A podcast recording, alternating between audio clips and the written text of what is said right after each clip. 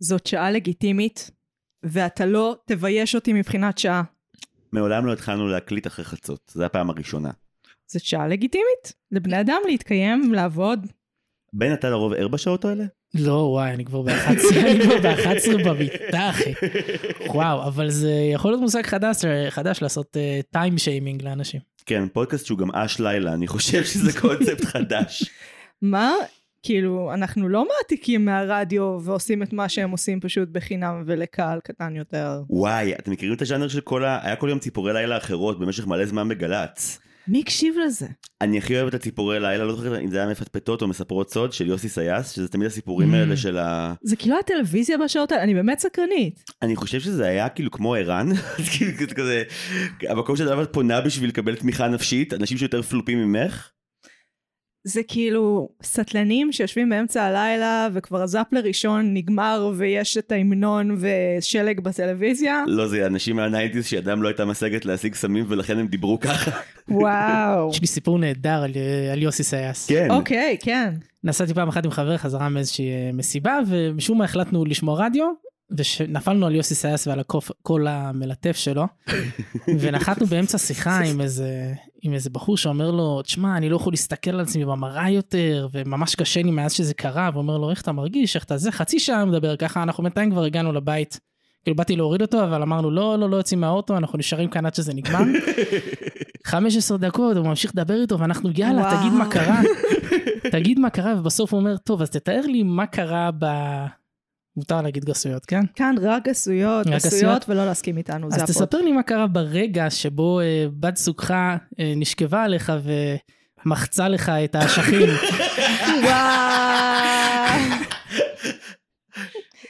אם זה לא נגמר בפגינג, אני לא יודעת לאן הסיפור הזה עוד יכול ללכת. הוא הצליח לומר את זה בלי לצחוק, אסיס אייז? כן, ושוב, ברכות מלטפת. וואי, איזה הכלה. אנחנו צרחנו באוטו. ברור. צרחות. היי כזה, מה חשבת שהיא לקחה לך את החתול ועזבה את הבית? כאילו, משהו מכובד. אה, המוסד האיכותי והחשוב, שהוא רדיו, הממלכתי, שאנחנו נלחמים עליו.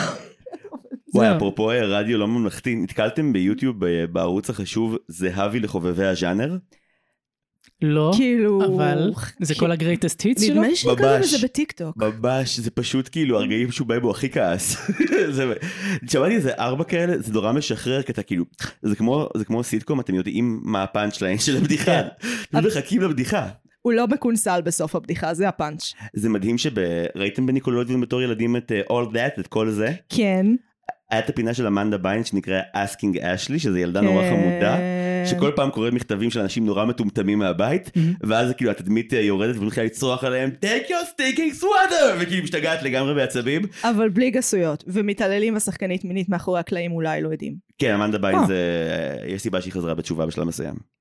זה הדבר הכי טוב שיכול לקרות לה, האופציות האחרות הן לא מרחיקות. רגע, הייתה התעללות מינית והיא חזרה אליו. יש דוקו שלם על אה, זה שדן שניידר, המפיק הבכיר של כל הקומדיות שהכי גדלנו עליהן ניקולודיון, כאילו קינן וקל, דרייק וג'וש, איי קרלי. כולן. כל, כל הבחורות שאתה חושב שהיו בסדרות האלה, אלוהים שישמור אותנו וגם חלק מהבנים כנראה. או oh, וואו. Wow. אני חייב לראות את הדוקו הזה, זה דוקו שכאילו אני זוכר שכזה מלא פסטיבלים רצו אותו וכל הזמן החבר'ה של ניקולודיון הצליחו כאילו מבחינת אה, כוח כאילו להוציא צנזורה שלו פעם אחרי פעם, אבל הוא אמור להיות כבר קיים בטורנט עכשיו בטוח. ראיתי מקבילות של יוטיוב, של כזה ניתוח של הפוסטים, מישהו שפשוט אוסף איזה, אתה יודע, איך קוראים לזה? Weaponized autism? מישהו כזה, פשוט תופס את כל מה שאי פעם שחקן כתב או פרסם או העיד או אמר בפודקאסט ועורך את זה לסרטון אחד של שלוש שעות. אז ראיתי כאלה. כמה. כן, איש דפוק. כן, סיפורים מאוד מאוד קשים. וואו, איזה פתיחה מרימה אה, עשינו. איזה, כן, איזה כיף. זה יפה שהיא עברה מקום שבו כאילו מתעשייה שמטרידים בה נשים לתעשייה שמטרידים בה ילדים קטנים. כאילו, שהיא כבר בגירה, אתה מבין? זו תוכנית מאוד הגיונית. אני כבר לא בגיל, הם לא ירצו אותי יותר, אני, אני מבוגרת מדי עבור הכומר הזה, ואני אישה. איזה יופי. נהדר. בן ברוך הבא, טוב שהגעת. תודה, תודה, כיף להיות פה. אז אה, נפתח, נצא לפתיח. פתיח. פתחנו, אני מגי. אני זיו. ואתה. בן. היי, ואנחנו מרשם לבינג', מינוס נועם, פלוס זיו ובן. אה, ואנחנו נפגשות פעם בשבוע לשוחח על סרט או סדרה בהקשרים חברתיים, תרבותיים, פילוסופיים, אומנותיים, דיגיטליים, פוליטיים, היסטוריים ומה אה, שיצא לנו. אנחנו ברשתות החברתיות, יצא לי המונולוג הזה, פאק יו זיו. אמרת אותו פצצה. וואו. בשעה הזאת את מביאה אותה. זה Damn. השעות שלי. תקשיבו, היא עשתה את זה בפלואו מדהים. אני מאוד אוהבת את השעות האלה. כן, אה, יש לנו אורח מיוחד היום, נכון כן. מגי? אה, נכון. אנחנו עם בן אורינגר שהוא גם יוצר רשת האדם מאחורי, גם אורינגר אומר דברים לא נכון אוהו. וגם מאחורי הסתמי היומי. עובד למחייתו גם, ב- אפשר להגיד? כן, בכיף. עובד למחייתו ב- בארץ נהדרת ובמה שתגידו, איש מאוד טוב ומוכשר. שלום בן, ברוך הבא. היי, תודה, תודה רבה. תודה איזה על יופי. האינטרודקשן. אה. מישהו שאשכרה עובד. בתחום, כן, כן, היי, אה, מהתעשייה. מתבחבש בזה. אתה בביצה, יוצר, כל הדברים אני האלה. בכל המי ומי. מתחכך בכולם בצורה אפלטונית. מגיש להם את הסי- הסיפורים שלו הכל. על מה שקיציס אומר במשתנות, את לא מבינה מה אני שמעתי בה מאחורי הקלעים, לא נפרד מטעמי צנעת הפרט. Don't get me going. היי פת, לי אין כסף לעורכי דין ואו קרובי משפחה שחידשו את הרישיון עריכת דין שלהם, אז יהיה בעיה. ביום שבו יתבעו את מרשם לבינג' נדע שהצלחנו, שפרצנו באמת. זה ואם אני אקבל מכות בעקבות כמה שאני מעליבה את דיסני וטולקין. זה שעד היום לא קיבלת מכות, אוקיי. זה אני גדול- יודעת. גדולה לעם ישראל. כל הכבוד חבר'ה, תמשיכו ככה. אני מאוד כל הכבוד. מעריכה. ואם את צריכה עורך דין, אבא עורך דין. טוב שקראתם לי לפה, אני עם אשמח המורה. אה, לתרום. עם המורה. מורה לנהיג- לא מורה לנהיגה, אבל היא עובדת שם ב- ברישוי. ברישוי, כן. אה, טוב, נתחיל ממה צרכנו השבוע. אין מנוס. אה, אני אמורה להתחיל, ותמיד אני לא זוכרת מיד בחלק הזה, אז אני אדבר עד שאני אזכר, וזה יקרה. אה, הנה זה בא. second now, אוקיי, פה גדול, Human Resources, אה, זו וואי, שנה כבר ראית חדשה. בינג'? אני ב- שני שליש בינג' כבר פנימה. עוד לא העזתי, ומה המצב שמה? אני נהנית, אני מאוד אוהבת. כן. יותר- יותר מעונה אחת? בערך באותה רמה, זה, אתה יודע, זה הרבה יותר משוגע מהסדרה הרגילה שהיא די משוגעת, יותר עוסק במבוגרים. זהו, רציתי לשאול, הם העמיקו את הקטע הזה? כי בעונה הראשונה החלקים הכי טובים היו החלקים הדרמטיים, והיה כן, ממש כן. מעט מהם. כן, כן, כן, הם עוסקים במערכות יחסים רעילות בעונה השנייה, הופה. זה מאוד מעניין, מהרבה זוויות. זה גם עונה שנייה ואחרונה, שזה מעניין, הם מסיימים פה לגמרי. הזדמנות מצוינת אה, לדווח. חברים, ידעתם שנמחקה מחלקת האנימציה למבוגרים בנטפליקס? אני- אני- נמחקה. אני לא ידעתי את זה. נמחקה. אה, מי שהיה ראש המחלקה שם ברח לי שמו, הוא היה אחד מהיוצרים של פיוטרמה. לא יתפוס אותי. אה, לא מאט גרונינג. לא. לא. אוקיי. אה, אז הוא פוטר, כאילו, ומה שהם עשו, הם מיד אה, ביטלו כמעט את כל הסדרות, כולל דיסנצ'נטמנט, כולל כולן. שנאמר I'm going through changes. וואו. אינסייד ג'וב, כל אלה. אז כן, גם פה גדול אכלה אותה. איזה באסה. לא, אני חוזר בי, תודה לאל. לא, אבל כי- פגדון נשאר מה? עוד עונה? לא, שתיים? כמה נשאר להם? תסיימו, כי מאז מה עונה לא? שתיים אתם בצניחה חופשית כל הזמן. אני לא מסכימה, ממש אהבתי, אבל זה ממש לחובבי הז'אנר השיח הפסיכולוגי, ממש. מתי נכנסה חתולת דיכאון? באיזה עונה זה? שתיים, שתיים, שתיים. עונה- עונה שתיים? בת עונה. אה, אוקיי. עונה מדהימה. אני אוהבת החתול דיכאון השני, מאוד מגניב. ראיתי את סיילו, סוף סוף. אה, נו, את- את נו. האחד ששרדה. לא, די, חבר'ה, כן, שרדתי, אני לא יודעת למה. די, כמה דיסטופיות, מפלושים, בן אדם אחד יכול לראות. הבנתי, זה דימוי חרא. חבר'ה, די, זה לא אדיפוס המלך, זה לא המלך ליר. זה לא איזה ארכיטיפ מדהים שיש צורך לשמר. ראיתי רכבת הקרח, מיציתי את זה שם. אין צורך בסדרה של רכבת הקרח ו-The Platform לא ראיתי וסיילו. דקה מהסדרה של רכבת הקרח. סרט פצצה, תניחו לו. לא, קשה- קשה ל... אתם תהרסו את זה. אני כן, לא- זה פרמיס שאמור להיות די. שעתיים. עשיתם את זה מעולה פעם אחת עם הבחור של פאקינג כאילו אוגג'ה וכו'. בואו נשאיר את זה שמה. ופרזיטים. אני ניסיתי שעה להיזכר מה השם של הסרט ואמרתי, אני פרזיטים. צריך להגיד שם של סרט כלשהו בונגו. והזמן שלי נגמר. בונג אבל- הונג צ'ו, אני חושבת. בונג ג'ו- בונג ג'ונו. כפרה עליו. זה אירוצנטריות שלנו, אני יודעת, אבל... אני לא, ממש בונג ג'ונו, מנסה. ככה הוגים את זה. אוקיי. למדתי דרום קוריאנית סמסטר, אני יודע.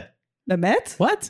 אני אדייק. למדתי קולנוע דרום קוריאני. אוי, לא, באמת. אבל- זה- אבל פבלו אמר המון פעמים בונג ג'ונו, אני זוכר איך אומרים. רקדתי קיי-פופ פעם בשבוע יחד עם הג'אז, נו באמת. אני יודע את כל כל רזי הדרום קוריאניות עכשיו, ראיתי 12 סרטים אלימים וכעת אני יודע הכל עליהם, אין שום פרט שפספסתי. אה, זיו, כן. מה אתה צרכת השבוע? אוקיי, אני אנסה להיות קצר. אמ, אנחנו נפגשים בעצם קצת אחרי אה, שבוע ארבע הפינאלות המשוגע שכלל את יורשים ברי, טד לסו וגברת מייזל. אה, אני אגיד רק לאחד מהם על האנשים היה אכפת. גברת מייזל אני מקווה, כי הוא בטח. האחד, ה- תשמעי, זה היה האחד ששימח את ליבי, וזה היה האחד שסיים סדרה בצורה נושקת למושלמת. בפרק הקודם שלנו על המורדים הזה, לירן ניבא שזה יסתיים יפה, והוא צדק למרבה הפתעה. אה, אז פצצה, תד לסו, אני מהחסידים האחרונים, הרבה אנשים לא. כועסים, אני לא כועס. לא. אני לא. רוצה שיחממו את ליבי וליבי חומם. אה. לבך חומם ב- במה? אוקיי. אוקיי. ליבי חומם עם שוטים של CGI מכוער מאוד לא ועלילות משנה מיותרות, אבל אני אוהב את הסדרה, תמותו כולכם. אה, ברי אני גם אגן עליה בחירוף נפש למרות שהמסר שלה הוא באמת קשוח מאוד, אה, ועל יורשים לדבר עוד שנייה ממש הרבה. אז זה בגדר ארבע הפינאלות, אבל לגמרי מייזל בפסגה. אה, ראיתי השבוע בקולנוע את החדש של הספיידר ורס, נו ו... אה, אושר גדול, אושר גדול מאוד. זה מסוג הסר- הסרטים שכאילו אתה יודע שיש להם בעיות, ועל הזין שלך ברמות רצח. כאילו, זה בדיוק ההרגשה שהייתה לי גם. כאילו. אני מרגיש שמשהו פה לא בסדר, אבל אני אני כל כך בתוך זה ש... שלא אכפת לי. כן. זה לא מקובל עליי שהם עשו עוד סרט כזה, היה להם אחד טוב. למה? למה? זה כמו הבטמן לגו מובי? כל למה? כך הרבה פיתוח, לא, אבל בניגוד ללגו שהם איבדו את זה אחרי הראשון, פה דווקא יש הרבה פיתוחים מרהיבים של הקודם, וכמה מהבדיחות הכי מצחיקות שמישהו סיפר בשנים האחרונות בקולנוע. כל הדמות, זה ספוילר מאוד מינורי, יש מלא ספיידרמנים, אחד מהם הוא, הוא, הוא אנטי פשיסט, ולוחם אנטיפה. צדק, והוא אחד הדמויות, הובי קוראים לזה, אחד הדמויות הכי מצחיקות בעולם, כל שורה שלו קורעת, ספוילר לבדיחה אחת, פשוט יש כזה שבו רואים כזה חור ענק באדמה וכולם עושים כזה מה זה והוא עושה מטאפורה לקפיטליזם זה כל כך מצחיק ו-out of fucking nowhere אה, כמות הבדיחות בסרט הזה היא היסטרית זה מדהים ויש לי גם המלצה מוזיקלית ממש קצרה אני אף פעם לא עושה את זה אבל וואו. אני לא מכיר אותה אין לי שום קשר אישי שמעתי השבוע את האלבום החדש של, אה, של אלמגוב שנקרא איך האהבה הזאת חומקת בין האצבעות והרבה זמן לא שמעתי יוצרת אינדי שעשתה לי כל כך הר- אני כבר ש- שבוע וחצי שומע רק את זה זה כל כך יפה אני מתחבר לרגשות שלי בדרכים שלא הכרתי זהו אני ממש ממליץ גם על זה איזשהו קשר למשפחה? אני לא בדקתי אבל נראה לי שבניגוד לכזה נראה לי שאורי גוב מקט- מקרתגו הוא כן הבן של נכון כן, כן. אבל לאלמה אני לא יודע על קשר זה נראה לי שהיא סתם נורא מוכשרת בלי שום ייחוס אוקיי. כל העברותים האלה הם מאוד מבלבלים בהקשר של אה, שושלות, כי כולם נשמעים אותו דבר. אוקיי. לגמרי זה אורן. כמה שמות משפחה שונו לאורן. או דיין בוא בוא נלך לשם קצת. אה, בן, מה אבל אתה- הג- הגיע הזמן אבל איזשהו גוב חדש ל- לדור הזה. לא, כאילו- די. לא? בוא נשמיד את כל השושלות. בואנה, אורי גוב היה פצצה בקרתגו, ואלמה גוב נותנת בראש, הגובים יישארו איתנו אחרי הבא להם אל לדעתי בקצב הזה. תזכיר לי את קרתגו, פאקינג המליכו את השדה, החארות האלה, של אה, הסדרות התקופתיות. כן, אז מה, מה אתה צרכת השבוע? בן מה ראית? אז אני כזה עושה קצ'אפ על אה, עונות אחרונות, מייזל אני באמצע, דייב אני באמצע של העונות האחרונות, כאילו. איפה אתה במייזל עכשיו? מייזל אני בחצי עונה. פרק אני- 6 ראית? עוד לא, לא התחלתי לא, עדיין עניים, לא. למישהו אכפת, אז אני פ- פסיב אגרסיב. פרק העונה ש- האחרונה או שאת עוד... אה, עוד לא falling התחלתי, behind? חיכיתי לפרק האחרון, ועכשיו אני אחכה שהבן זוג יוציא את הראש מהעבודה, ונוכל Mhm. לראות את העונה האחרונה. בבית. שמעתי שיש לזה פינאלה, מה זה מתוק, מה זה או. מדהים, נכון זיו? ככה שמועות, קורסות. ככה כן, אז, אז כן, שני אלה, ואני קורא ספר על, אה, שנקרא אקסטזה טוטאלית, ספר מאוד מעניין על, אה, על שימוש הנאצים, הצבא הנאצי ב, בסמים, במטאמפטמינים, בזמן איזה ה- כיף. מלחמת העולם השנייה, שמעתי את האודיובול. וזה ממש מעניין, כאילו, כן, אני, כן. אני כאילו halfway there, אבל זה וואו. החלק שזה מתחיל להיות כבר אה, גרמני פגאני, זה החלק שאני כזה, אוקיי, אתם איבדתם את זה. אה כן, זה הולך רחוק? זה נהיה מוזר. הם כן נהיים ממש מוזרים. זה אתה- כן נהיה כזה. התקצב זה, הזה. זה, אתה רואה שבהתחלה כאילו, זה- בפלישה לצרפת, פשוט נתנו לכולם את המפטמינים, ושלושה ימים הם פשוט לא, הצבא הגרמני לא, לא ישן. וואו. אז במקום כאילו להתקדם בקווי נסיגה, הם פשוט יצאו עד הסוף, פשוט לא הפסיקו לרגע, והמשיכו עד הסוף וכבשו את מה שצריך. איזה פיץ' מצחיק זה לסרט, כאילו זה סיפור של בחור צעיר שמחפש את עצמו בתקופה אבודה ומתחיל להשתמש בסמים ואז מתגייס לצבא והוא גם נאצי, במקרה הוא גם נאצי. נאצים משתמשים בסמים. איזה סדרה עשתה את זה לאחרונה? קרתגו. סגרנו מעגל, איזה יופי תוכן. אה, נעבור הלאה, כן, נראה לי אה, רק- הגיע... רק- רק נגיד לבן שכשתגיע לפרק 6 של מייזל תהיה האיש הכי שמח בכל המזרח התיכון, שתדע. למה לבן? גם אני אצפה בעונה הזאת. יותר מטד לסו שאמרת שבכלל... לא, לא, הפרק לא. שש של מייזל הוא קונצנזוס לאומי, כולם אומרים שהוא מדהים. קונצנז... יותר בינלאומי. מהפרק השלישי של לאסטובס, לא, שבכלל לא, לא, לא, הקונצנזוס פרק ש... שש של מייזל הוא הפרק שלה בסדרה כיוונה The whole way הוא פאק- פאקינג מדהים. זהו, סיימתי להגיד דברים. אז זיו, אה, על מה אנחנו מדברים השבוע? אנחנו מדברים על הסדרה המצליחה מאוד, Succession בואכה יורשים. Hmm. טריילר! Everything I've done in my life, I've done for my children. As I step back, who do we like as E CEO? Speak. I look good. What? What? Why? Why, why not? I, I like me. We star Royco. You do hate speech and roller coasters. The plan is that I take over from Dad. I think I'm the best option. יורשים, או העיבוד שלך לשייקספיר חזרה. היא סדרת דרמדי אמריקאית, הסדרה עוסקת במשפחת רוי, משפחה עשירה באופן מופרך שבבעלותה תאגיד מדיה וספנות.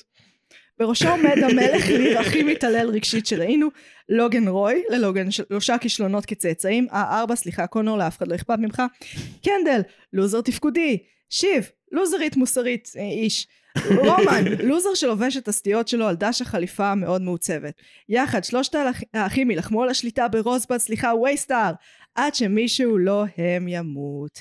הסדרה נוצרה על ידי ג'סי אמסטרונג, עלתה ב-2018, היו לה ארבע עונות, נגמרה לאחרונה, בארץ שודרה ב-yes, hot וסלקום TV, שזה מה שקורה כשנגמר ההסכם אקסקלוסיביות עם HBO. היי! וואו. אתם אומרים שזה אולי משפחת לוזרוי, סליחה? רוי זה ליטרלי אומר מלך, אה, נדמה לי בלטינית, השם שניתן לבנים אה, ממזרים של מלכים זה פיצרוי, בן המלך שזה כאילו, שידעו שהוא אולי ממזר ואתם לא יודעים, אבל הוא תכלס הבן של המלך. זה מאוד, אה, זה כמעט קלאסי, זאת אומרת עיבוד למלך ליר מודרני. אני מרגישה כאילו ראיתי את זה 200 פעם, אבל זה יחסית מרגיש פרשי. איפה את זוכרת שראית את זה? אה, עיבוד, המלט ראיתי 2,500 עיבודים, כאילו, מ, לא יודעת, מלך האריות עד להכל. המלך ליר הוא פחות נפוץ בעיבודים שלו, הלילה ראיתי את, 12 אה, מיליון. אה, רן של קורסאווה, שהוא על המלך ליר, ראיתי אותו נראה לי פעמיים או שלוש, הוא לא איזה ארבע שעות? לא, הוא שלוש. אפילו כמות כמעט שלוש. סבירה. לא, הוא סרט שמאוד טוב לראות אותו בקולנוע ולא בבית אם אפשר, לייצר אותו בסינמטק פעמיים. ועם תואר בקולנוע בראש שלך, כן. אבל מבחינת סגנון, לא לא, דווקא הטרום תואר, זה היה כזה ה-אומייגאד, זה מה שנראה בתואר, שיט. אבל הוא סרט מרשים רצח, נניח את זה בצד. אמ, עיבוד סגנוני אבל הפוך לגמרי מהסגנון של יורשים, שאם אם צריך להשוות אותה לסדרה כלשהי מבחינת האופי שלה, זה קצת ויפ בדרמה. כן, זה בדיוק ויפדרמה. וגם ג'סי אדפסטרונג הבנתי שהוא כזה עבד עם ארמנדו יונוצ'י כזה מלא, Mhm. וכזה גם כתב פרק אחד לוויפ. אותו עניין של כאילו הרבה אנשים מאוד רעים אחד לשני באופן ציני לחלוטין ונעדר כל, כמעט כל רגש. וריאליזם סאטירי. כאילו, זה, אנחנו רוצים לעשות סאטירה, אבל יוצא לנו בלי כוונה ריאליזם, כי המציאות כל כך תפוקה. Uh, אני עשיתי משהו שאסור לעשות, ותוך כדי שראיתי את העונה האחרונה של יורשים, שמעתי את משפט המו"לים, uh, שזה על המשפט של ביבי. עכשיו, המשפט של ביבי עוסק במשהו שבסדרה מראים. זאת אומרת, הקשר בין פוליטיקאים לאנשי עסקים שבבעלותם תאגידי עיתונות. או וואו. אה, אמרתי לכם. אתם כזה, מה זאת אומרת? למה שלעיתונאי יהיה מה להגיד בהקשר של יורשים? אני כזה, יש. שזה בעיה, כי הפרק הכי דרמטי בעונה האחרונה שעוסק בזה הוא הדבר הכי מדכא שהיה בכל הסדרה הזו פחות או יותר. כן. אז מהבחינה הזאת, זה, הם כאילו באו לעשות סאטירה, יצאה להם המציאות, אה, כי המציאות מטומטמת מדי, כן. שזה די עצוב. כן, זה הזמן להגיד שאגב הסיבה שבן כאן איתנו היום זה כי בן היה האדם שאני הכרתי בלימודי הקולנוע שרדה בכולם לראות יורשים בעונה אחת. כשזה עוד לא היה טרנדי שעוד לא אמרו לכולם לראות את זה. בן באמת היה על בסיס כמעט יומי מציק לכולנו שנלך ונראה את הסדרה שכאילו הדבר הכי טוב שה-HBO עשו אז תגן על עצמך עכשיו אני בבקשה. צעקתי במסדרונות, המלך לובש בגדים וצועק אה, פאק אף. איך אה. הצלחת להפריד בין יורשים לבין סקס... אה, לבין, לא לבין סקסשן, לבין ביליאנס בעונה הראשונה? לא הפרעתי! מה? חשבתי שזו אותה הסדרה. אבל ביליונס גרועה וסקסשן לא. בדיוק בגלל זה. כמי שראה עם אביב החורג חמש עונות של ביליונס משום מה, באמת משום מה, אין לי מושג איך פול ג'יאמטי החזיק אותנו כך הרבה זמן, זה אחת הסדרות הכי גרועות שראיתי בחיים שלי. היה לי יותר פרק של קל כי בנים. לא ראיתי את ביליונס, אז אני חושב ש... איש חכם, כן? כן. מה, מ- מהללים בעונה אף הראשונה אחד- השנייה? אה, זה די בוא מטורף. תראה. סביר באוויר, אל תקרב כן? לסדרה הזאת, די שטות מוחלטת. מטומטם, כן, די מטומטם. סיריאל למוות, חרא של סדרה. אבל, אבל, למה, למה, מה זיהית בעונה אחת של ירושים שאהבת כבר אז? כן, כי העונה הראשונה, לוקח לה זמן להמריץ. כולם מקטרים ואומרים, "אה, תראו, תגיעו- תגיעו לעונה שתיים. אתה כן. בעונה אחת כבר אמרת, חתמת, זה זה זה. מה מה ראית שאנחנו וואלה, אני פספסנו? חושב שהדבר שהכי אה, התחברתי אליו שם, וגם אמרת את זה על ויפ, כאילו, אחד הדברים שאני קצת סאקר שלהם זה דיאלוגים שהם מאוד אה, מהירים, ו- ויש בהם כזה איזשהו... סורקיניזם. סורקיניזם. כן, אני סאקר של סורקיניזם. יאיי! לחלוטין. אה, אז אני אוהבת ששנינו... כולנו ביחד. בחברה טובה. רגע, נסביר, אנחנו לא לבד פה. אה, סורקין, אה, מה? אהרון סורקין. אהרון סורקין כתב את הבית הבית הלבן, הלבן, ניוזרום. ידוע על הרבה דברים, הוא כותב דיאלוגים מאוד סנאפי, מאוד מהירים, מאוד שנונים. הלוך ושוב, הלוך ושוב, איך שאנשים לא באמת מדברים, כי לא לכולנו יש מוח כזה מהיר. וזה למה הרשת החברתית הוא הסרט הכי כיפי בעולם. כן, חשוב לציין שגם כשסורקין עושה את זה, בסרט שהוא עשה לנטפליקס... משפט השבעה? כן. משיקגו, איזה כיף, מדהים. איזה סרט הוא כיף. כשהוא עושה את זה, זה כבר מאוס. לא, זה אה, לא. כן, זה כן. סורקיניזם זה משהו שהוא מיועד לסוג מאוד מסוים של אנשים. אנחנו... כן, כן. אה, הסוג שלמד תסריטאות. כן, אבל לפעמים יש לך מישהו כמו פינצ'ר שידע קצת אה, למנן לרסן. אותך. כן. לרסן כן. אותו, כן, סגנונית.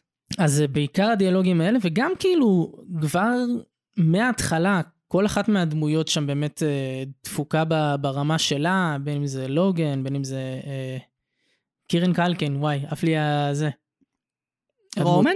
רומן, כן, ופשוט יש כאילו, כל, כל אחד שם הוא ממש אה, דמות מלאה לגמרי. אה, התחברת ש- אליהם? אני חייבת לשאול, כי זה מה שאני חושבת שרוב האנשים לא תופס בעונה הראשונה. אתה לא יכול לחבב אותם. אתה לא, פשוט לא. לא יכול. גם לא מנסים, אני חושב, ב- ב- לפחות בהתחלה, לא באמת מנסים ש... שתאהב אותם. כאילו... הדמות שהכי מנסים לשחק איתך זה ממש הרבה, אלא זה קנדל. כן, קנדל מהמם. כאילו, כן, אתה בהתחלה באמת עומד מאחוריו, ואתה רוצה שהוא יצליח, ויש... אה, באמת?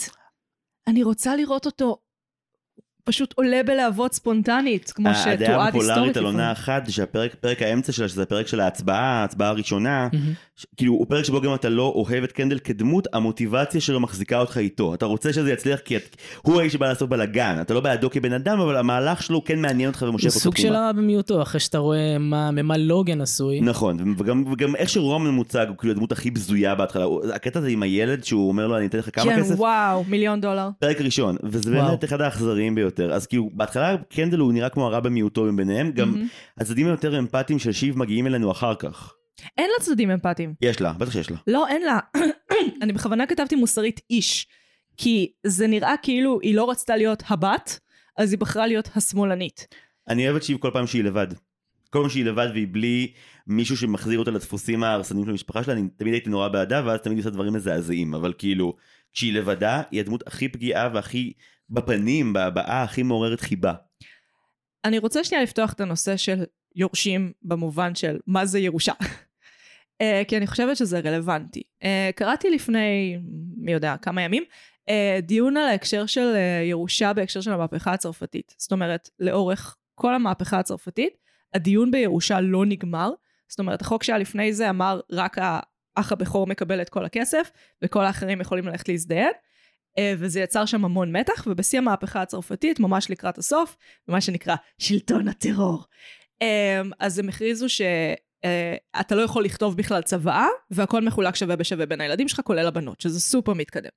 עד היום החוק הצרפתי הוא כאילו שאתה יכול גג אה, חצי מהירושה שלך, אם יש לך ילד אחד, להחליט מה עושים איתה. כל השאר הולכת פשוט פייפן, כאילו הולכת חופשי. כל הנושא של הירושה הוא נושא שכשקשור לפוליטיקה, למעמדות, לכוחות, זה הדבר. זה הדיון. מי יירש את המלך, זה הדיון הכי, הכי רלוונטי והכי חשוב, והנקודה הכי רגישה באימפריות. זה למה זה כל כך מעניין. וואו, לא היה לי מושג מהדבר הזה, וזה מתאים כאילו בצורה מושלמת לתבנית הזאת. לחלוטין. אגב, מגי יודעת מלא דברים. דאם, באמת, אה, כאילו, חנונית. לא נותנים מספיק רספקט לזה בפודקאסט, כל הכבוד. כן. תעסיקו אותי כתחקירנית מה... שעובדת מהבית, כן. או כתסריטאית, כי היא גם ממש טובה בלכתוב יצירות פיקטיביות. כן. תעסיקו את הנקודה. אה, לא רלוונטי. אני יכול להגיד לך ב- כ- כ- כקלדן, כן. זאת אומרת, בתקופה שבה קלדנתי בבית המשפט, אז כשהייתי מקליט בענייני משפחה, אה, אסור לדבר על מקרים ספציפיים, אבל אני יכול להגיד משהו כללי שהוא ממש נכון וקיים. מהמם.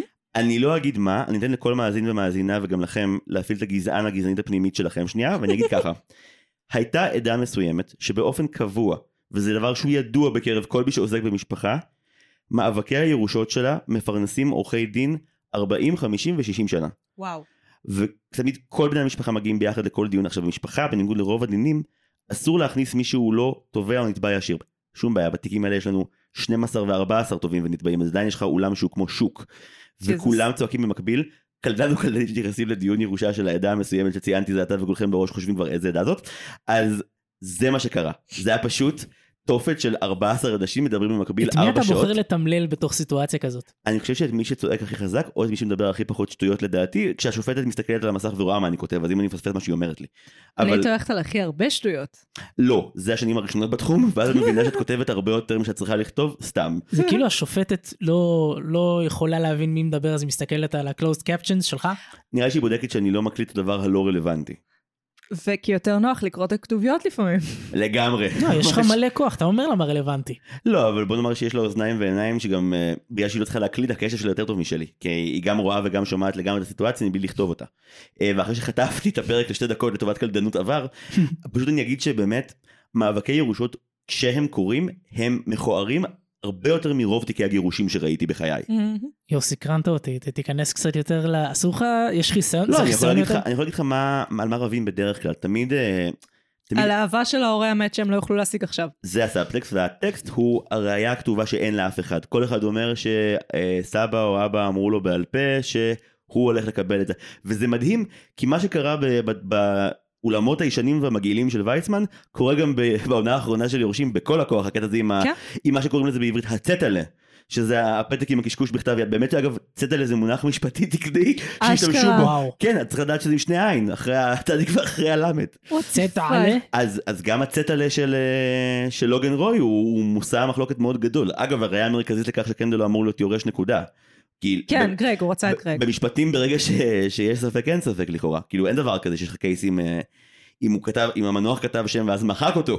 פעולה שעלולה לרמז על כך שהוא לא רצה. בוא- בואו נ- נסכם את זה. הוא באופן מובהק מחק, כן? אף אחד פה לא חושב כן? שהוא סימן. אתה לא חושב שהוא עשה אולי איזה אפצ'י באמצע? וזה פשוט עלה לו שנייה למעלה זה והוא לא אמר, בן "אה, אדם fuck it." שמשתמש בסימני קריאה. הוא- הוא משתמש גג בנקודה, ואתה מבין את הסימן קריאה המובלע שם. זה לא בן אדם שמדגיש. וואי, אני לא יודע, אני כאילו, כל פעם, כשראיתי, גם ראיתי את הפרק פעם שנייה, כאילו, רק כדי להסתכל על ה...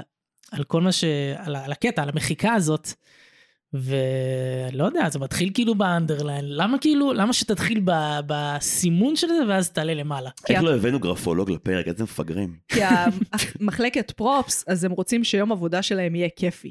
אז הם עומדים עם העט, ומישהו מאחורה צועק כזה, לא, לא, ועכשיו תרד למטה, שזה ייראה כאילו גם וגם, ואז הם עומדים ומסתכלים על הנייר איזה חמש דקות, והם כזה, איזה צחוקים, איך עשינו את זה, איזה מגניב, איך אנחנו עושים אומנות, איזה יופי. זה ב- בפודקאסט עצמו כאילו של, ה- של HBO, אחרי זה כאילו דיברו עם אה, אחת התסריטאיות ואמרו שהם ראו איזה עשרות דוגמאות של הקרוס הזה. כאילו הם אשכרה הפרופים, המחלקת פרופס, נתנו להם איזה 20-30 דוגמאות, והם אשכרה דנו על מה הכי נראה כמו איזה משהו ש...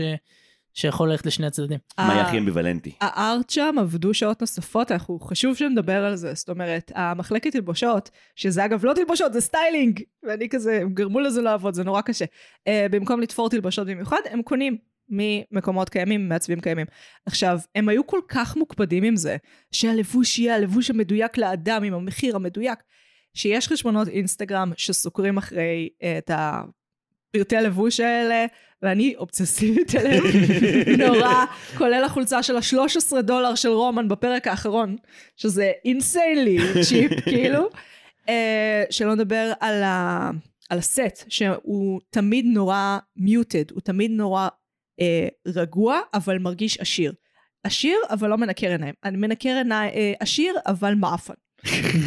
גם כל המצלמה היא אף פעם לא כזה לוקחת אחורה איזה שוט רחב כזה של נראה את הבתים הענקיים, כמה מקום. תמיד הדמות מובילה את השוט, תמיד. הארט עובד שם שעות נוספות, ואני מאוד התרשמתי. וואי, התיאור של העשיר אבל מעפן זה פשוט תיאור מדויק של כל מה שקשור בדמות של תום, מעיצוב, דרך משחק ועד זה מה דימוי. שכתבו בטח גם בדף דמויות בהתחלה. טוב, או זה- עשיר, אבל עשיר אך מאפן. מאפן.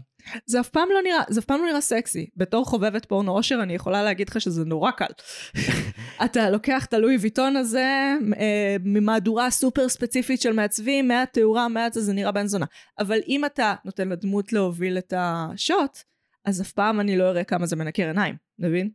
לגמרי. אני חושב שכל המהלך שעשו בסופו של דבר עם תום הוא תיקון עצום לכל צופי משחקי הכס שזעמו כשהיורש הסופי שם היה out of context לחלוטין. למרות שכמות ההשוואות שעשו כאילו כן, על, כן, על כן. זה הייתה... אין היו הרבה סופית. שלא היו מרוצים מה... מה- מתום? כן. למה? כל המהלך ממש הוביל לשם, אבל זה היה בסדר גמור. אני ממש בעד המהלך הזה. לא, המהלך הוביל לגרג, הם ממש עשו בכוונה. אה, אפילו היה כתוב גרג בצבא. אז כולנו היינו כזה, אוקיי, הם יעשו בראן. נכון. לגרג היה שם איזשהו ממש- תפקיד שרצו אה, הם שהוא צעקו ייכנס עלינו אליו. זה גרג, אני הייתי משוכנעת זה גרג. הם צעקו עלינו. ברגע שכל האינטרנט אמר שזה גרג, אמרתי לעצמי, אין סיכוי. אין סיכוי שהם לא חשבו על זה ואמרו, כל האינטרנט יחשוב, נעשה משהו אחר.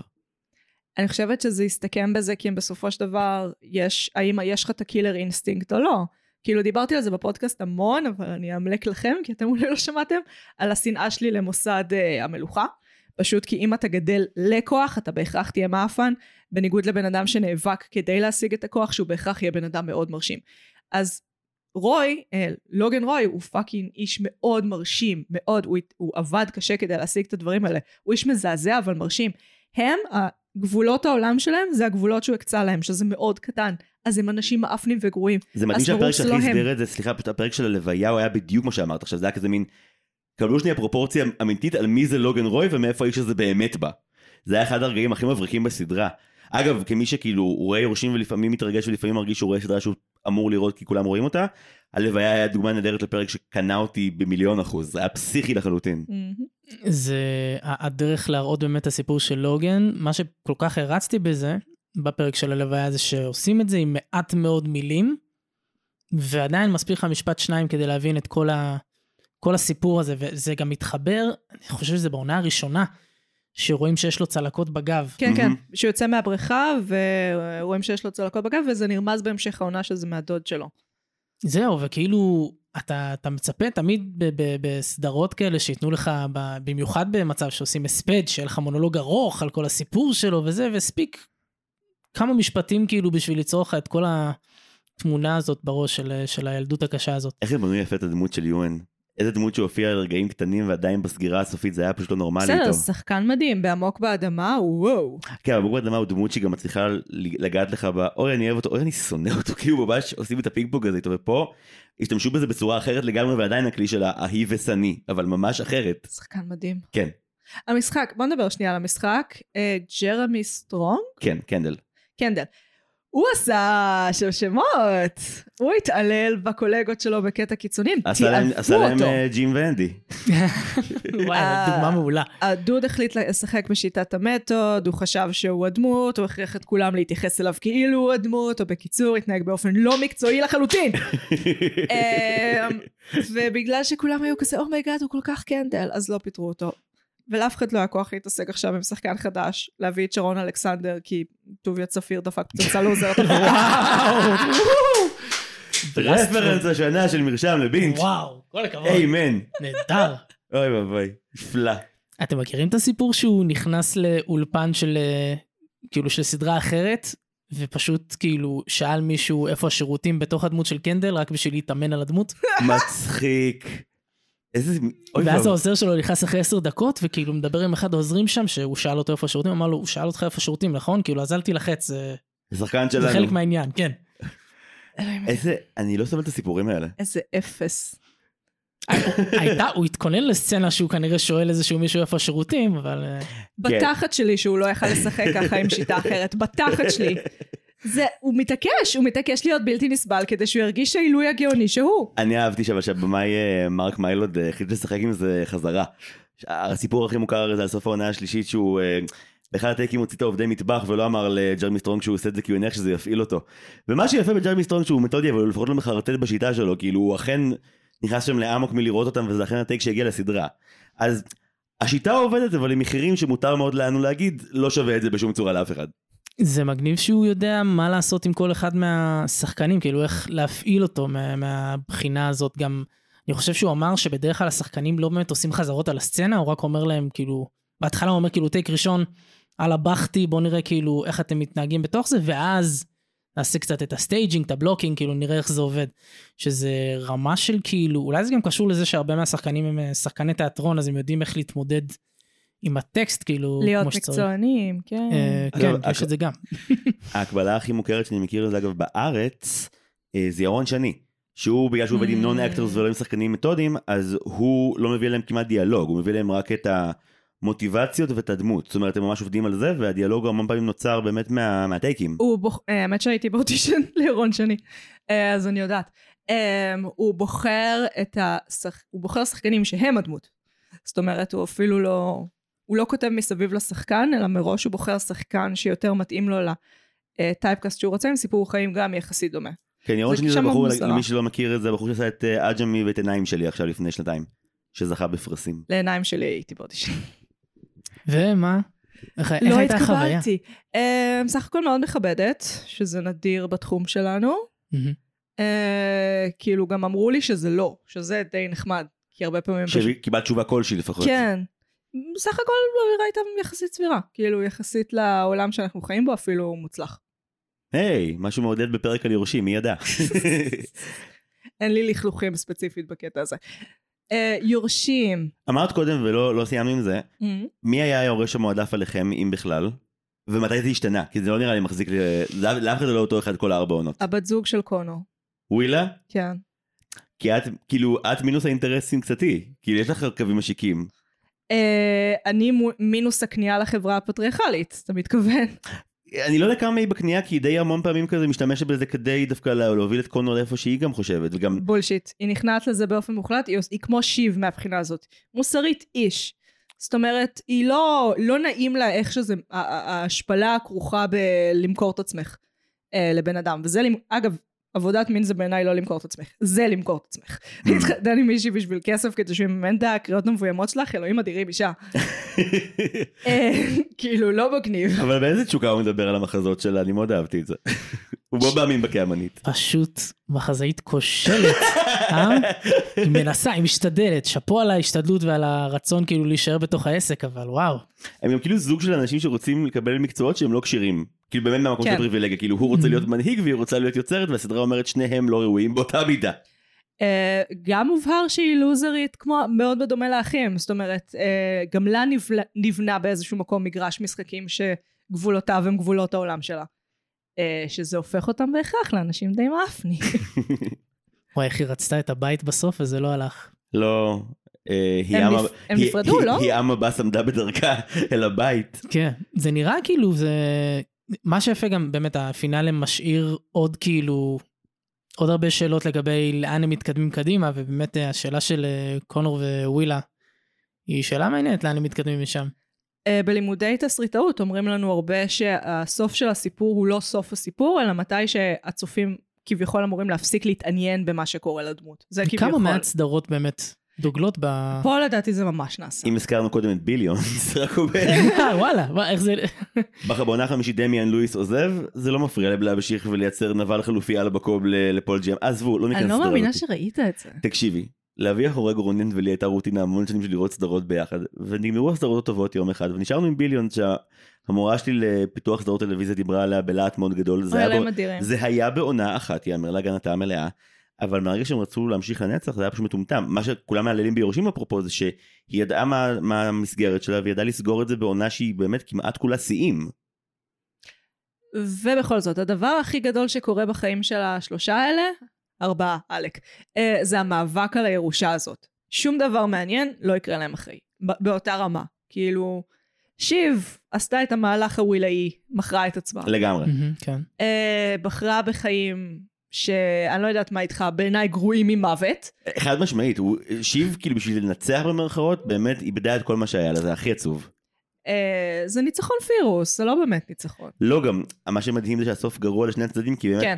תום לנצח יהיה איתה ואף פעם לא יחשוב שהיא אוהבת אותו, זה כאילו באמת חרא הדדי, הוא, הוא לקח את העסקה שהיא הציעה לו. לא נכון. הוא ניצח. הוא ניצח. הוא, ניצ, הוא ניצח, אבל אני לא... זה יותר גרוע, אתה מפספס כמה זה נוראי. אוקיי. הוא, זה- היא ביקשה ממנו לחזור.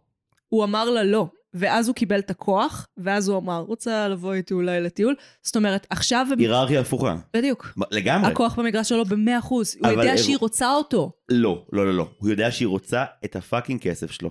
והוא, הוא, כל העונה את רואה שהעקב אכילס היחידי של תום, זה שאם שיב תביע כלפיו אהבה גלויה, הוא יהיה במלכוד אחוש ערמוטה, והיא לא, אף פעם לא. לא מצליחה. בטח שכן. לא, לא, הוא נחש בנחש. כל סצנת המרפסת, אם היא רק תגיד לו מילה טובה, זה אפרופו השיר הזה, זה נגיעה אחת רכה. אם היא רק, רק לשנייה אחת אה, אה, תשים לו יד על הכתף ותגיד אני אוהבת אותך, הבן אדם יהיה מנוטרל לאללה, ומה זה בקטע שלה? לא נכון, הוא לא קנדל. יש לו את הקילר אינסטינקט. בסופו של דבר, הוא, הוא חש את הרגשות האלה, אבל יש לו את הקילר אינסטינקט. אבל כשהוא מגיע למצון זה כבר אחרי המרפסת. כן. כבר, אם המרפסת הייתה עושה משהו אחר, המצב שלו מול מצון כשהוא אומר לו שהוא רוצה לזיין אותה, זה לא המחזיק בחיים. אני עדיין חושבת שזה היה קורה אותו דבר. כל המהלך שלו היה לקראת הנקודה הזאת. הוא רוצה את הכוח, הוא רוצה להיות האיש הכי חזק, הוא הלוגן רוי, הוא בדיוק לוגן רוי. כולל הקטע שאימא שלו שמה עליו אלף זין. זה... הוא המהלך. כאילו הוא עכשיו הוא בובה שלהם, יבוא היום יהיו לו בובות משלו. הוא כבר מהעונה השלישית אה, אה, נסללה הדרך שלו כבובה של אה, אנשים מאוד מאוד חזקים, ואני חושב שכל מה שקשור נגיד לשיב, באמת גם סוף העונה השלישית, שהוא ככה מתהפך בצדדים, שם, שם מתחיל באמת ה- המסלול שלו בתור אה, מישהו שכבר לא מאמין לשיב. לא מאמין לה, ועם זאת, הוא אומר לה מפורשות כמה פעמים, אתם כולכם מתהלכים פה פשוט כל היום, ומבהירים לי כמה העתיד שלי מחורבן וכמה הכל חרא. למה שאני אהיה בשבילכם? הוא ממש נותן לנו את הפתרון למה הם היו צריכים לעשות אחרת, ויש להם שבע הזדמנויות לתקן את הטעות הזאת, והם פשוט אף פעם לא מעריכים את הכוח שלו נכון. אם אני כבר הולך איתכם, הדרך שהכי מראה לנו, שרמזו לנו שהוא יהיה לוגן רוי, זה כל מערכת היחסים עם גרג. חד משמעית. זה שם כדי להראות לנו הבן אדם, ההתעללות הזאת, אנחנו מכירים אותה ממישהו אחר בסדרה. זה אותו דבר. בגילאים מאוד שונים. הם- The disgusting brothers! הם כאילו עובדים עלינו שיש היררכיית אה, מגעילות, וכל אחד מגעיל לזה שמתחתיו, וזה כאילו הכל הגיוני, ואז אנחנו כזה, רגע, רגע, רגע. לא, תום וגרג זה מחוץ לספירה זה הזאת, זה סוטה משהו ברמות. אחר לגמרי. זה משהו שהוא באמת באזורים של אה, לוגן ו... איך קוראים לצוות המבוגרים האלה שמסתובבים מסביבו, שחוץ מג'רי אני לא זוכרת אף שם. קארל. קארל ופרנק. כן. סקאר ופרנק, הם הגרג שלו. וג'רי. אני מאה אחוז אגב מעדיף את פרנק. קרל ופרנק זה הזקנים מהחבובות, נו. כן, זה- אבל כאילו קארל זה כזה הזקן עם הפאה. אלה הפקידים. שכזה- לא, ופרנק כזה מין הוא הרבה יותר מפוקח ממנו, הוא כזה, כולם פה חארות ואני יודע את זה מהפרק הראשון.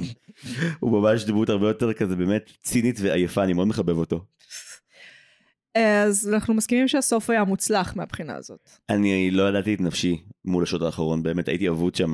זה היה, שנאתי את זה שאני נורא נורא נורא עצוב בשבילו, ממש הייתי קרוע בשבילו. באמת? כל כן. כך שמחתי. הצ- הכ- הצדק נעשה בקטע שלו, הוא לא אמור להנהיג אף דבר, מסכים איתכם אלף אחוז. ועדיין, המבט הזה של ה... אולי אני אקפוץ, וכנראה שזה גם יהיה הפתרון היותר יופי. טוב לדמות שלי. בסדר, מותר לי להיות עצוב עבור אדם שנשבר, לא משנה אם הוא אדם איום ונורא. אה, איך שהוא צרח שם, בח- מעולם לא סבלתי אותו, אבל איך שהוא צרח שם בחדר ישיבות, אה, I'm the first born son. אוי, יצא לו יריקה רצינית שם. כן, מישהו שם קיבל ליין, רחמים על הצלם. סליחה, שחקנים אמיתיים יורקים המון. כן, כן, אבל הוא שפך ליטרות נראה לי בסדרה הזאת. הביאו לו לא עם קש כזה, בבקשה, בוא תחדש אנרגיות. הם הם כתבו את כל סצנת ה- בוא תשתה שייק איכסה רק כדי להתנקם בו על ארבע עונות האלה בוודאות. אה, אני חושבת שזה... אמרנו שחקן ה- טוטאלי נכון? בוא ונראה לך לאורך הטייק מה נכנס לשייק שלך אה, הוא ו... באמת שתה את זה. ברור. הוא באמת, זה באמת... שחקן מתודי. נהדר. וואי. זה אה, דרך טובה להעניש שחקנים מתודים לכתוב סצנות כאלה. הם נתנו לנו את זה כדי שאולי נרגיש משהו. אני לא יודעת אם זה בכלל אפשרי. אני- הם ידעו את זה, הם גם לא יצרו דמויות שקל להרגיש עליהם משהו שהוא לא שנאה וצריך לאכול את כולכם עם סכין ומזלג. אה, ובכל זאת, הרגע הזה של האחים כאילו, במיוחד שהם חארות לקנדל, כאחים, שזה כזה ייי, כי אנחנו שונאים את קנדל. ובכל את, זאת... את שונאת את קנדל. למה אתה אוהב את קנדל? אני- אני שונאת גם את ג'רמי סטרונג וגם את קנדל מסיבות נפרדות. כי הוא כזה חמוד. תודה רבה.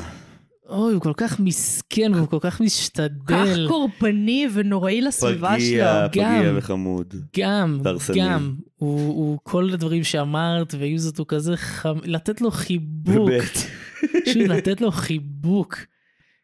זה, זה, זה... אני מרגיש שהפער המגדרי משחק תפקיד בשיחה הזאת, אני חושש. יכול אה, לא, להיות. כי אני שונאת את שיב באותה מידה. זה- זה נפלא מבינתי. כן. שיב, בכלל, אני מרגיש שהאמפתיה ביורשים זה כאילו כמה אתה מרחם עליהם. זה כאילו הכי הרבה כן. שתגיע באהבה. כן. כמה רחמים יש לך עליהם. מ- מאוד ריחמתי על שיב.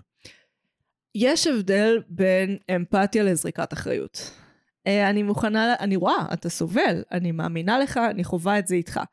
ובכל זאת, אתה, אני לא יכולה שלא לראות שאתה גם מתבכ... אה, מתבכיין ומתקרבן, ויותר גרוע מזה, גורם כמות אדירה של נזק לאנשים אחרים מתוך הקורבנות שלך ותחושת ה... אוי ואבוי כמה עשו לי וכמה שתו לי, ופה נגמרת האמפתיה שלי. ולדעתי היוצרים ידעו את זה, הם קצת שיחקו איתי על זה, כאילו... אחרת הם היו נותנים לי לפחות להתרשם מהאושר. כי זה צ'יט קל. כאילו אם הייתי רואה כמה אנשים הם מפקדים עליהם, גודל החברות, המשרדים היוקרתיים, אולי היה קל לקנות את הדרך ללב שלי. אה, בעוד שהיוצרים ממש עשו את זה, לדעתי בכוונה הם ממש מנעו את זה ממני. ממש מנעו ממני, ל- ל- לא, לא יודעת אם להזדהות, לרצות להיות הם. מהמם. זה נראה לי אבל זה ממש כאילו כוונתם, לא, לא להיכנס לדבר הזה ולהתמקד רק ב, בסיפור של המשפחה הדפוקה הזאת. כן, אבל אני מכיר שזה כאילו קצת סינדרום פורסט גאמפ, שכאילו יש קהל שרואה את זה כקומדיה צינית, סאטירה קשה, ויש מי שעדיין רואה את זה קודם כל בתור דרמה, ובדרמה האינסטינקט הראשוני של רוב הצופים הוא לחפש אחר מקור הזדהות. Hmm. כל עניין האנטי גיבורים יצא לכולנו מהתחת בעשור האחרון, לגמרי. ויורשים שיחקה על הקו שבו הם לא פרנק אנדרווד, הם לא רוצחים. לכאורה. הם גם אה. בכוונה, הם בכוונה מאוד נמנעים מלתת לנו להזדהות איתם. נמנעים אבל בגבולות הרבה יותר אפורים של אה, פשעי מס ולא של פשעים בנפש. כמובן שהם גורמים נזק הכי, בעונה האחרונה בכלל, כאילו הם הורסים הכל. אבל החוכמה של ה- לטפטף את זה דווקא לאט, וכן לך את הרגעים שבהם הם פגיעים ואומללים, זה כן עובד עליך, אתה מרגיש עליהם עוד דברים חוץ משנאה. אני, אני הרגשתי כלפיהם עוד אה. דברים, מגי, חוץ משנאה. והנאה כשהם סובלים. יש הנאה שהם סובלים, יש גם שנאה כשהם סובלים, כן. זה לגמרי ככה, אני חושב אבל שהגדולה שלהם בעונה הזאת זה שאומנם כולם אנטי גיבורים, אבל כל פרק מסתיים בסוג של ניצחון לאחת מהדמויות שם שקוראים לך לחשבו, כי היו בדרך הזאת, בדרך הנכונה להיות היורש או היורשת, ואז זה זיפי.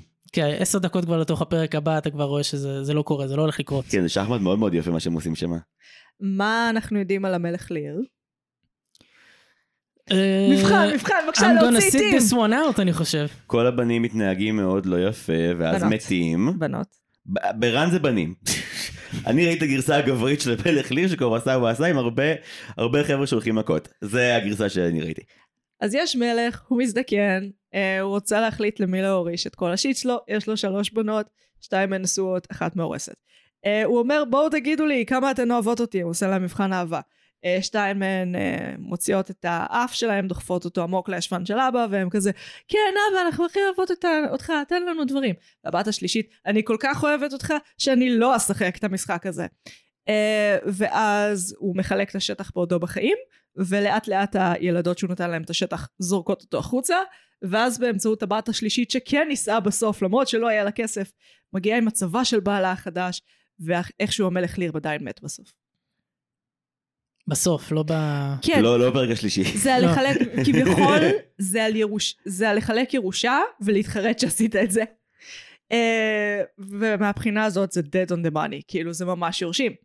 זה מדהים בהקשר הזה אגב שנגיד הדמות של קנדל אז אני באופן עקבי הוא מצחיק אותי אבל שנאתי אותו ולא ריחמתי עליו עד שאבא שלו מת. ושם משהו אצלי התהפך 180 על הדמות. אהבתי אותו מאוד וריחמתי עליו נורא. אבל גם אהבתי אותו הוא פתאום היה כאילו איש אמיתי שעצוב. כשכולם ירדו עליו שהוא בוכה בהלוויה הייתי כזה בואנה תניחו לילד אבא שלו תנו מת. לו לבכות בשקט, מה זה? מה זה? מה אתם חיות? האיש- אז למה הוא מתנהג, מתנהג כאילו זה פיצ'י סקי? מה, אה. הוא, הוא רוצה, Mm. הוא רוצה רק להציג את אבא שלו בצורה הכי מכבדת שאפשר. יש לו גם איזו תחושת חוב. בתחת שלי, הוא מנסה להציג את עצמו כיורש האולטימטיבי, ואין לו בעיה גם- גם למרוח את אבא שלו באלף חרא אם הוא יכול. מה פתאום? רומן היחידי שסיים מכל ארבעת האחים בנימה של אה, חיבה ופיוס עם אבא שלו. לא רומן, דיברתי על קנדל. אה, אה, אה, פש, שהזדיין. לא. רומן, נ- נראה לי הוקע לו. זה נגמר כן, כן, זה- בהקלה. הוא קיבל סוף טוב הרבה יותר אה, חמוד משל האחרים בעודו אלכוהוליסט עם חולצה של 13 דולר, הוא מבסוט רצח. כן, הוא חוזר לאותה נקודה שממנה הוא התחיל את כל הסדרה הזאת. לא, אבל בלי המשקל משקל. העצום של לרצות את אבא. לא רק של הרצות את אבא, של להיות בתחרות עם האחים. להיפטר מהפרפורמנס הזה של אני אמור לנהל מיליונים ולגלגל מיליארדים. הוא, האיש הזה לא כשיר לשום דבר והוא היה צריך שיגידו לו לעולם לא שוב, לא יקרה, אתה לא עושה את זה. אז אה, אולי זה, זה לא, אתה לא חושב שזה עצוב יותר? לא, כי אני חושב שהוא היה, כל פעם שראינו את... הוא ייצור דרך חדשה לעצמו, אתה חושב שהוא יעשה את זה? אני חושב שאם הוא יהיה אבוד, הוא יהיה הרבה יותר... זה כמו הסוף של עונה אחת של גבעת נפוליאון. הדמות של גיל שוחררה, שוחררה מהמלתעות של תומר, וכעת הוא חופשי להיות עצמו, גם אם זה עצמו שהוא פרוע והוא אלכוהוליסט והוא מתמכר להרואין, זה מה שקורה לגיל בעונה 4 של גבעת נפוליאון. ו- זה נראה כמו גם מה שיקרה, מה שיקרה לרומן אחרי כן, אבל הסדרה. רומא נראה שהוא הוא צריך, את המס... הוא צריך ללכת להודו. וזה מה שקורה איתו עכשיו, זה ההודו שלו. הוא יהיה אדוניסט, הוא הזדיין עם מלא אנשים בתשלום, ככל הנראה. כן, הוא ניסה את חושבת שהוא בעולם. הצליח להעמיד אותו אחרי שארבע עונות הוא לא הצליח בכלל? אה, כן, כי אני חושבת שהוא לא בעמדת כוח, וזה קצת עצר לו את הוא הזין ילך להיות מלעמוד. אב סיעודי בבית אבות ויחפש מישהי שמזכירה לו את ג'רי. זה מה שיקרה, ואז הוא יחזור וימצא את ההון שלו שוב פעם. מה הקטע עם זה? זה היה איזה אחת כוס העלילות מוזר. המטומטמות. תשמע, למה? אה, עזוב שהוא רוצה לשכב עם, עם דמוית אימא שלו, אוקיי, עוד איכשהו קיבלתי את זה, נגיד, למה הוא צוחק על זה כל הזמן? הכל היה תירוץ כדי לגרום לשחקן של אה, לוגן רוי לומר מלא מילים בריטיות לזין. אני חושב שזה היה התירוץ האמיתי. כולנו רצינו לשמוע אותו אומר את כל המילים הללו, והוא אמר, בריאן קוקס עשה עבודה מאוד יפה. בריאן קוקס עשה עבודה מדהימה, והוא שנא את uh, ג'רמי סטרונג. כן, וואו. זה כאילו, הוא האנטיתזה המוחלטת לשיטה של אה, אה, ג'רמי כן, לא- לא סטרונג. מכיר את הסיפור הזה בכלל. יש מלא רעיונות שלו שהוא אומר, אני לא מבין מה בכלל הוא עשה, למה הוא עשה את זה. זה, זה כאילו, בוא תכנס, תעשה את הסצנה, סיימנו. כי זה שחקן- עינוי. שחקן של פעם שאומר, אוקיי, אני נכנס, אני משחק, ואז אני חוזר להיות עצמי. אני עושה את העבודה שלי לפני, מתכונן, בא, עושה מה שאמרו לי, עושים, אה, עושים שינויים, אני עושה אותם, ומסיים והולך לשתות קפה בין הסצנות, מה הבעיה בזה? בריאן קוקס הוציא עכשיו איזשהו ספר אנקדוטות עם סיפורים שהבנתי שחלקם על יורשים, אני מת לקרוא את זה. הסיפור הכי מעניין שאני מכיר עד כה זה הסיפור שכזה היה בשנה שעברה כזה בכותרות, שלא זוכר באיזה פרס, אולי באמי, שיורשים זכתה וג'סי אמסטרון התחיל לספר בדיחות מאוד לא הולמות, ופשוט בריאן קוקס זיהה את זה מהרגע הראשון, וניסה למנוע את זה ולא הצליח, הוא כזה no, no, don't do it, don't say, אה פאק, כאילו, מה שרואים אותו גם ב- בווידאו הבנתי כזה, מי מנסה כזה, לא, אל ת... זה- אה שיט. זה, הוא כנראה הבחור הכי שפוי בהפקה הזו ככל הנראה. לוגן רוי מכל האנשים. אה, אנחנו עוד לא זכינו לראות את הסוף של אה, היורשים אמיתי, זה הרי מבוסס בקטנה חוץ מעל המלך ליר על משפחת מרדוק, מרדוק. אה, שפחות או יותר כל הצהובונים שאתם מכירים בעולם הדובר האנגלית קשורים לדוד הזה, הוא באמת עשה הרבה מאוד נזק. אה, הוא ההשראה לשלדון כאילו? זה היה... הוא, אה, לא, הוא אה, שלדון רוי, לוגן, ללוגן. לא, לא, שלדון אדלסון, הבחור של ישראל היום, זיכרונו לברכה. אה, כן, נדמה לי שהוא היה לפני וזה בדיוק אותו מודל. כן, כן, זה לגמרי אותו מודל. מה קורה שם עכשיו? בישראל היום? בישראל, בישראל היום אני חושב שאני יודע מה קורה אה, עכשיו. הוא סגר חלק כי אה, מה שקרה זה שהעיתונאים של הסאן הבריטי התגלה שהם אה, עושים האזנות לא חוקיות לכל מיני אנשים, כולל לפרוץ לתא קולי של קורבנות רצח ודברים כאלה. פאן פאן שיט. אז הוא סגר את העיתון הזה והלך להשקיע במשהו אחר. אה, פוקס זה שלו, כמובן. וואי, יש לי סייד נוט ממש מטופש, אבל אני חייב. אבא שלי היה המון שנים כזה, האחראי תיירות של ה-JNF, שזה הסניף האמריקאי של הקרן קיימת, ה-Jewish National Fund. או, איזה יופי. ועכשיו לא, אני אגן על אבא שלי בחירוף נפש ואגיד שרוב מה שהוא עשה זה להביא תורמים יהודים אמריקאים שעשו את העבודה של הממשלה וישימו מלא כסף על מיגוניות בסדרות, לא אנשים רעים. הוא הקהל. אבל אבא שלי היה צריך כמה פעמים להתראיין לפוקס ניוז כדי, בעיקר כזה במבצעים כזה, תראה מה קורה במדינה עכשיו כאילו. רואים את הוידאוים ביוטיוב, אבא שלי כאילו כזה מדבר כזה בממלכתיות הרמלינית אופיינית, כזה מין כזה לא פשוט, אבל תושבי סדרות מחזיקים מעמד חזק, והצבא עושה מה שצריך, והמנחים מנסים להוציא מאבא שלי שורות שאלוהים ישמור, ואבא שלי פשוט כזה, no, no, that's not my thought about it, כאילו, זיינו, זיינו את הערבים. כן, כן, אבא שלי מין כזה, לא, אנחנו פשוט מגנים על המולדת שלנו, בוא נשאיר את זה בכותרת הזו בבקשה. אוי, גדול. לא ניסו להוציא ממנו את זה שתושבי שדרות זייפו את הבחירות בארצות הברית. אני חושב שזה היה מזל שהוא עזב לפני שנתיים, אז כאילו כשהמצב ממש הסלים, אז כזה אבא שלי כבר היה כזה בחוץ. היום הוא עושה יוטיובים חמודים אה, של המועצה לשימור אתרים. אני מאוד ממליץ, שחר הרמן, תחפשו אותו. או. מגניב. אה, משהו שפספסנו ככה לסיום. יש 20 אלף רגעים שאפשר לדבר עליהם שעות ולא נעשה את זה, אבל אני כן אשאל תמות, אולי תמות. כזה... לא, אני דווקא אישית אתחיל ואגיד, הם או סצנות או פרקים שהם היו כזה הדבר שלכם ביורשים. כי נגיד לא דיברנו על סוף עונה 2 שהוא היה הרגע הראשון מיני רבים שהשלה אותנו שיהיה גם סוף מתוק לסדרה הזאת ולא סוף מסריח. וואי, איך הם עבדו עלינו שם. אה, אנחנו האמנו שקנדל הולך אשכרה כאילו לחזור, להיות לא. בן אדם נורמלי, לא. להתבגר. לא האמנתי לזה שנייה. האמנתי לזה 100%. האמנתי לזה שנייה. פאקינג ארס. הוא הוא גרוטה של בן אדם. לוגן לראשונה מסתכל עליו ואומר, וואלה, גבר גידלתי. לא. כן, זה כאילו, זה ממש... יש לו אני סיבולת אמרתי- של דקה וחצי to keep face. זה ברור, הוא עשה את זה, נכון. ראינו אותו עושה את זה כל כך הרבה פעמים. כן, אבל גם, שוב, יש להם טריקים יפים, נגיד, הפיץ שלו בעונה 4, כשהוא עולה מול כל החבר'ה של, ה... של החברה. אני צפיתי בזה בעיניים באמת נחוסות, ציפיתי לקרינג' מחריד, וזה אכן התחיל כשהוא מדבר. וזה היה קרינג' כשהוא מחריד. מדבר עם הגופה של אבא שלו, ואז לא, ואז הוא מתחיל לקנות אותם, כי מסתבר שהמסרים החלולים האלה מדברים לקהל שלו, והוא מבין מי האנשים בחליפות. המשחקים האלה מאוד יפים, כמו כן יש את השלבים האלה באמצע העונות שפתאום הם כזה עושים אה, שנניגנס אחד לשני, שכזה הוא מפעיל מוזיקת רוק על הנאום של שיב, זוכרים את זה? אה, וואו. איזה טירוף! את, אה, את רייפ מי. כן! אה, אוי, זה שיר טוב. אוהבת את נירוונה. איזה סדרה, אף סדרת דרמה לא גרמה לי לרצות לקרוא את העיניים שלי כמו הסדרה הזאת. אגב, אה. חיזוק, דיברת על זה שסוף העונה השנייה, שלוגן מחייך לעצמו. כן, ואנחנו רואים שהוא מחייך לעצמו, ואתה חושב, אוקיי, אולי זה יהיה טוב. כן. רומן מחייך לעצמו בסוף העונה הרביעית, לא יקרה בייבי, לא יהיה לו עתיד טוב, סוף טרגי. אתה אומר מוות מסמים תוך שנתיים. ברור, אם היה, אם היה שתי דקות ראשונות, היית יכול לראות את השתי דקות הראשונות של העונה החמישית נגיד, אם הייתה אחת כזאת, זה וואי, לא, זה נשמע מדכא רומן טילים. זרוק באיזה סמטה. לא, אני מדמיינת אותו באיזה, לא יודעת, פנטהאוז בירדן, או משהו כזה, מלא ערימת קוק באמצע, משהו כזה. אולי זה יותר כמו כזה הסוף של ברי, בלי ספוילרים גסים, אבל אולי כזה מין... אה, כזה גם רומן וגם קנדל איכשהו נסחפים גופותיהם באותו הנהר והם כזה מחזיקים ידיים בסוף כזה על איזשהו כזה סחף. ממש טיטניק. כן, אוי, וזה ספורט. כאילו ה... כ- שם הם נהיים אחים טובים שוב אחד לשני במוות. אוקיי, אוקיי, אוקיי, יש לי. ממה ניפרד? מי לדעתכם הכי אפשר להציל מבין האנשים שם, מבין הדמויות? כזה של לגאול, לגאול, שיהיה בן אדם לא נוראי. גרג. לא!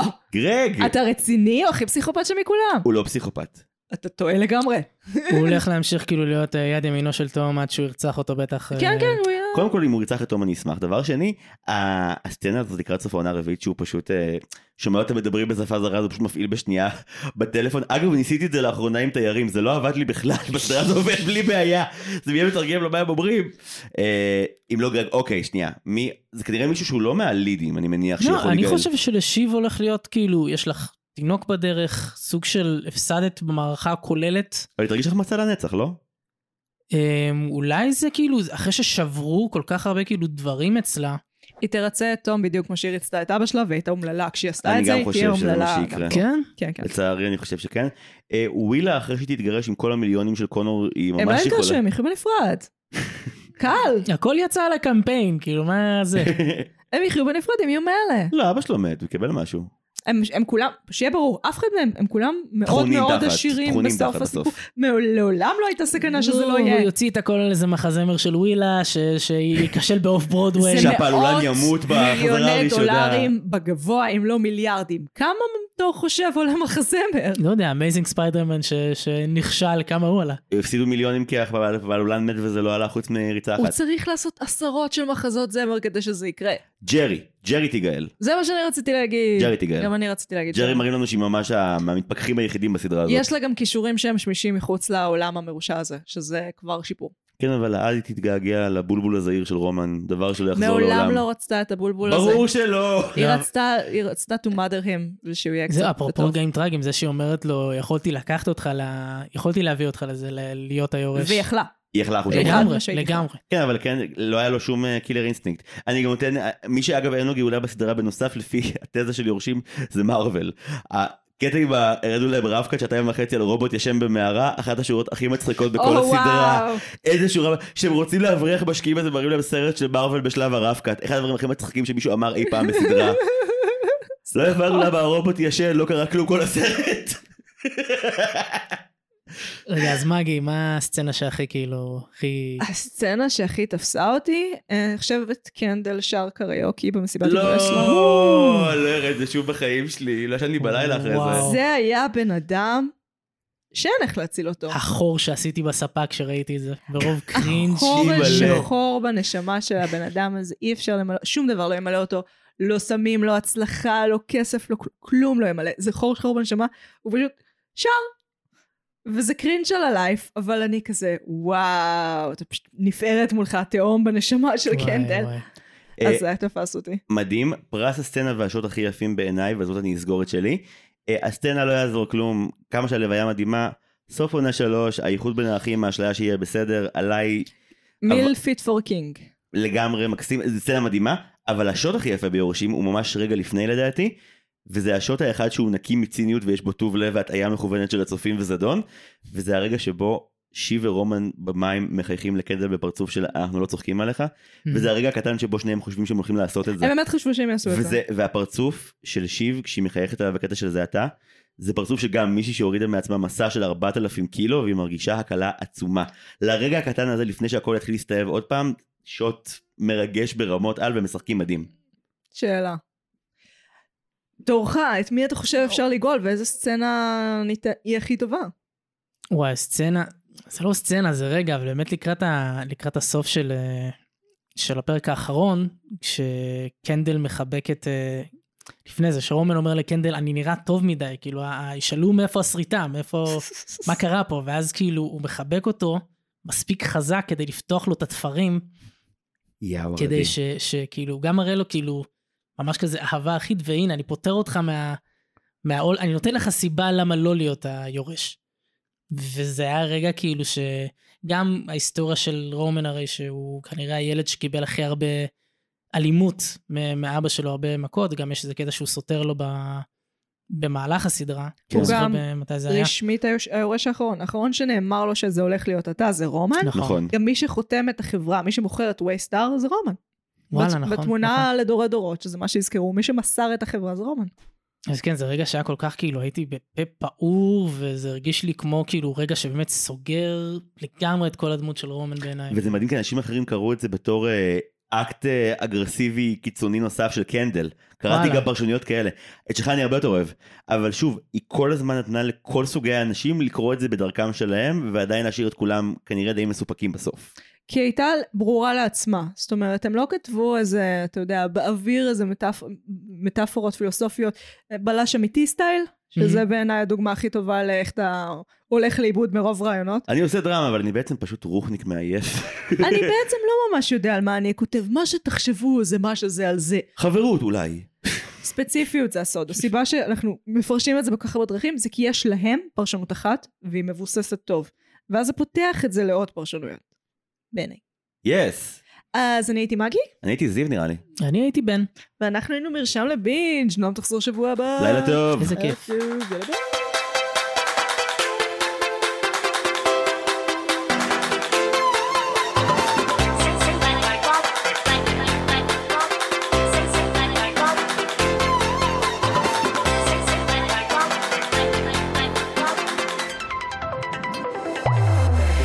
Thank you.